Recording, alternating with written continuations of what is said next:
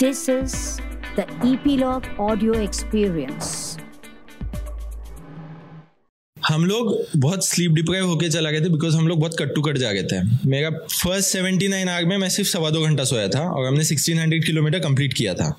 और तब तक रैम का सबसे ज़्यादा क्लाइम बेस्ड क्लाइम करने का जो टेरेन है, वो कंप्लीट हो चुका था। एरिजोना पास हो गया था हमारा कोलोगेडो पास हो गया था। तो थोड़ा थोड़ा करके हम लोग स्लीप डेप में चले गए थे। मतलब हमारा वाट लग गया था थोड़ा थोड़ा करके। क्योंकि हमारा प्लान था पौने दो से दो घंटा सोने का, जो कि हम नहीं कर पा रहे थे। कभी हम लोग डेढ़ घंटा सो रहे थे, कभी फोर्टी फाइव मिनट्स कभी दो घंटा सो लिया, किसी दिन सिर्फ़ आधा ही घंटा सो लिया। तो आपका बॉडी स्लीप डिप्रिवेशन में चला जाता है लेकिन उस तरीके से हमने किया था ट्रेन इसलिए प्रॉब्लम नहीं हो रहा था ज़्यादा। डुलकी लग रही थी, नींद आ रहा था साइकिल पे, वो सब ठीक है।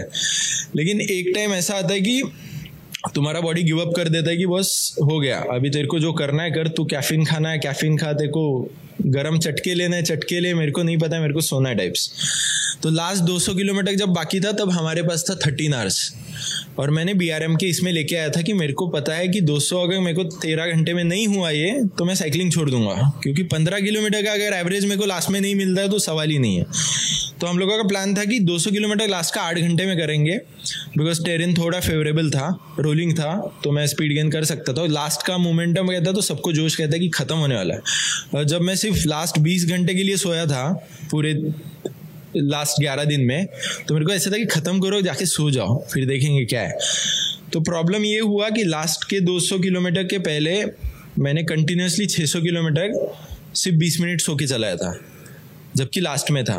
तो उसमें मेरा बॉडी पहले ही फटिक में था मैं स्लीप डिप्राइव था और मैं सिर्फ़ 40 या 45 मिनट से आगे नैप्स पकड़ के लास्ट 600 किलोमीटर चलाया था और मेरे को आगे का 200 किलोमीटर चलाना था। तो? कहीं ना कहीं मेरे को लग रहा था कि ये स्लीप डिप्रेशन मेरे को प्रॉब्लम करेगा। लेकिन मेरा ऐसा था कि जल्दी जल्दी ख़त्म कर देते कुछ इश्यूज़ होने के पहले और चला लेते। तो फ़र्स्ट सिक्सटी किलोमीटर हमने ढाई घंटे में किया, बहुत अच्छे एवरेज से किया। और जैसा प्लान कर रहे थे, वैसे ही जगह था। लेकिन लास्ट 140 किलोमीटर के पहले मैं साइकिल चलाते कैसे, वो भूल गया। क्योंकि मेरे को मेंटल फटिक सेट हो गया। मेरे को समझ में नहीं आ रहा था कि मैं क्या कर रहा हूँ। मेरे को पता था मैं रैम करने आया हूँ। मेरे को पता था कि 140 किलोमीटर बाकी है, लेकिन मेरे को पता नहीं था कि वो 140 किलोमीटर पहुँचना कैसे है। मैं बीच में ही रुक जाता था, मैं पेडल नहीं करता था। तो हमारे पास कम्युनिकेशन सिस्टम होता है कार्डो तो मेरा और पीछे कार में जो मेरे सपोर्ट व्हीकल में कोई भी क्रू है, वो हम लोग कंटिन्यूसली बात करते कहते हैं, मेरे को ये चाहिए, वो चाहिए, कोई भी रैंडम बात, जो भी है। तो उन लोगों को मेरे को बताना पड़ गया था कि पेडल कर। बैलेंस कर। तो मैंने लास्ट 140 किलोमीटर में से 70 किलोमीटर में एटलीस्ट 200 से 300 बार झपकी ली होगी साइकिल पे, बैठे बैठे। क्योंकि मैं चला ही नहीं पा रहा था। मेरे साथ मेरा क्रू चल रहा था, उस स्लो स्पीड में मैं था। तो वो हमको फटिक सेट हो गया था। तो जब पता था कि अभी ख़त्म ही होने वाला है गेस हम लोग तीन से चार घंटा पहले आराम से पहुँचेंगे तो मैंने सेवेंटी किलोमीटर कवर करने के लिए ऑलमोस्ट चार घंटा लगाया। और जिस हिसाब से मेरा बॉडी रिएक्ट कर रहा था क्रू को कोई ना कोई डिसीज़न लेना था कि ऐसे अगर जाएगा तो एक तो इसको गाड़ी उड़ाएगा या फिर ये फॉल होके प्रॉब्लम हो जाएगा। तो इन लोगों का पीछे बात चालू हुआ, ऋत्विक का मेरी दीदी का, सपना का। वो दूसरी गाड़ी में थी और ये दूसरी गाड़ी में, ये लोग वॉकी टॉकी पे बात कर रहे थे कि ऐसे होएगा तो एटलीस्ट हमको इसको सुलाना पड़ेगा एक घंटा या आधा घंटा, या फिर हमको डीएनएफ करना पड़ेगा, या फिर सोने दे तीन चार घंटा, उठने के बाद हम फिनिश कर देंगे। क्योंकि यहाँ तक आए तो फिनिश नहीं करे, सिर्फ़ सेवेंटी किलोमीटर बाकी है। जब मैं समझ सकता हूँ, दो हज़ार किलोमीटर हुआ है, तीन हज़ार किलोमीटर का, उसके बाद डीएनएफ हुआ है। तुमने चार हज़ार नौ सौ तीस किलोमीटर चलाया और सत्तर किलोमीटर के लिए अगर डीएनएफ होने वाला है तो फिर प्रॉब्लम है। और फिजिकली हम लोग ए वन कंडीशन में थे। उतना अच्छे कंडीशन में मे भी कोई भी रैम का गाइडक नहीं पहुँचा, क्योंकि हम लोग पुश कर ही नहीं पाए थे बिकॉज़ हमको क्रैम्प्स ने थोड़ा परेशान किया था स्टार्ट में। तो लास्ट का जो सेवेंटी की तो मेरे को मैं रुका और वही एक टाइम था जब मैं रोया रेस में, क्योंकि मेरे को नहीं समझ में आ रहा था कि मैं क्या करूँ। तुम साइकिल चलाना भूल जाओगे तो तुम क्या करोगे? मतलब वो हाथ के बाहर है। बोला, देवयानी नाम की मेरी फिजियो है, वो बाहर आई, उसने बोला, क्या हुआ? मैं बोला, मेरे को पता है मैं क्यों आया है, कितने लोगों का मेहनत है, लेकिन मैं कुछ नहीं कर पा रहा हूँ, मेरे को हेल्पलेस फील हो गया उसने बोला कि ठीक है, और वो बंदी लास्ट चार घंटे से मेरे को कंटिन्यूसली बात कर रही थी कि इधर मत जा, उधर मत जा, सीधे चला येलो लाइन क्रॉस मत कर पेडल कर बिकॉज़ मैं कंटिन्यूसली सो रहा था, मेरे को नींद कंट्रोल ही नहीं हो रहा था।